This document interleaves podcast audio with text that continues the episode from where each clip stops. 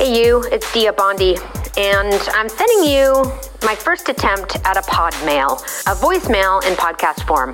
I'm sending this to you because I'm recording it right at the end of our year, right on the cusp, the day before winter solstice. And it got me thinking, you know, heading into the deepest part of the winter, I really notice it gets harder and harder for me to find things to look forward to.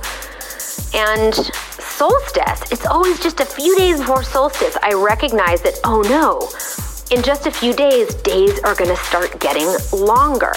It's a natural demarcation in time and season and the rhythm of my own life. And my hope for you is that as you look around and struggle to find something to look forward to, struggle to find something that energizes you, to notice that this very subtle moment when the seasons go from shrinking days to expanding days might be a place where you can get a little bit of focus on something new that you can look forward to.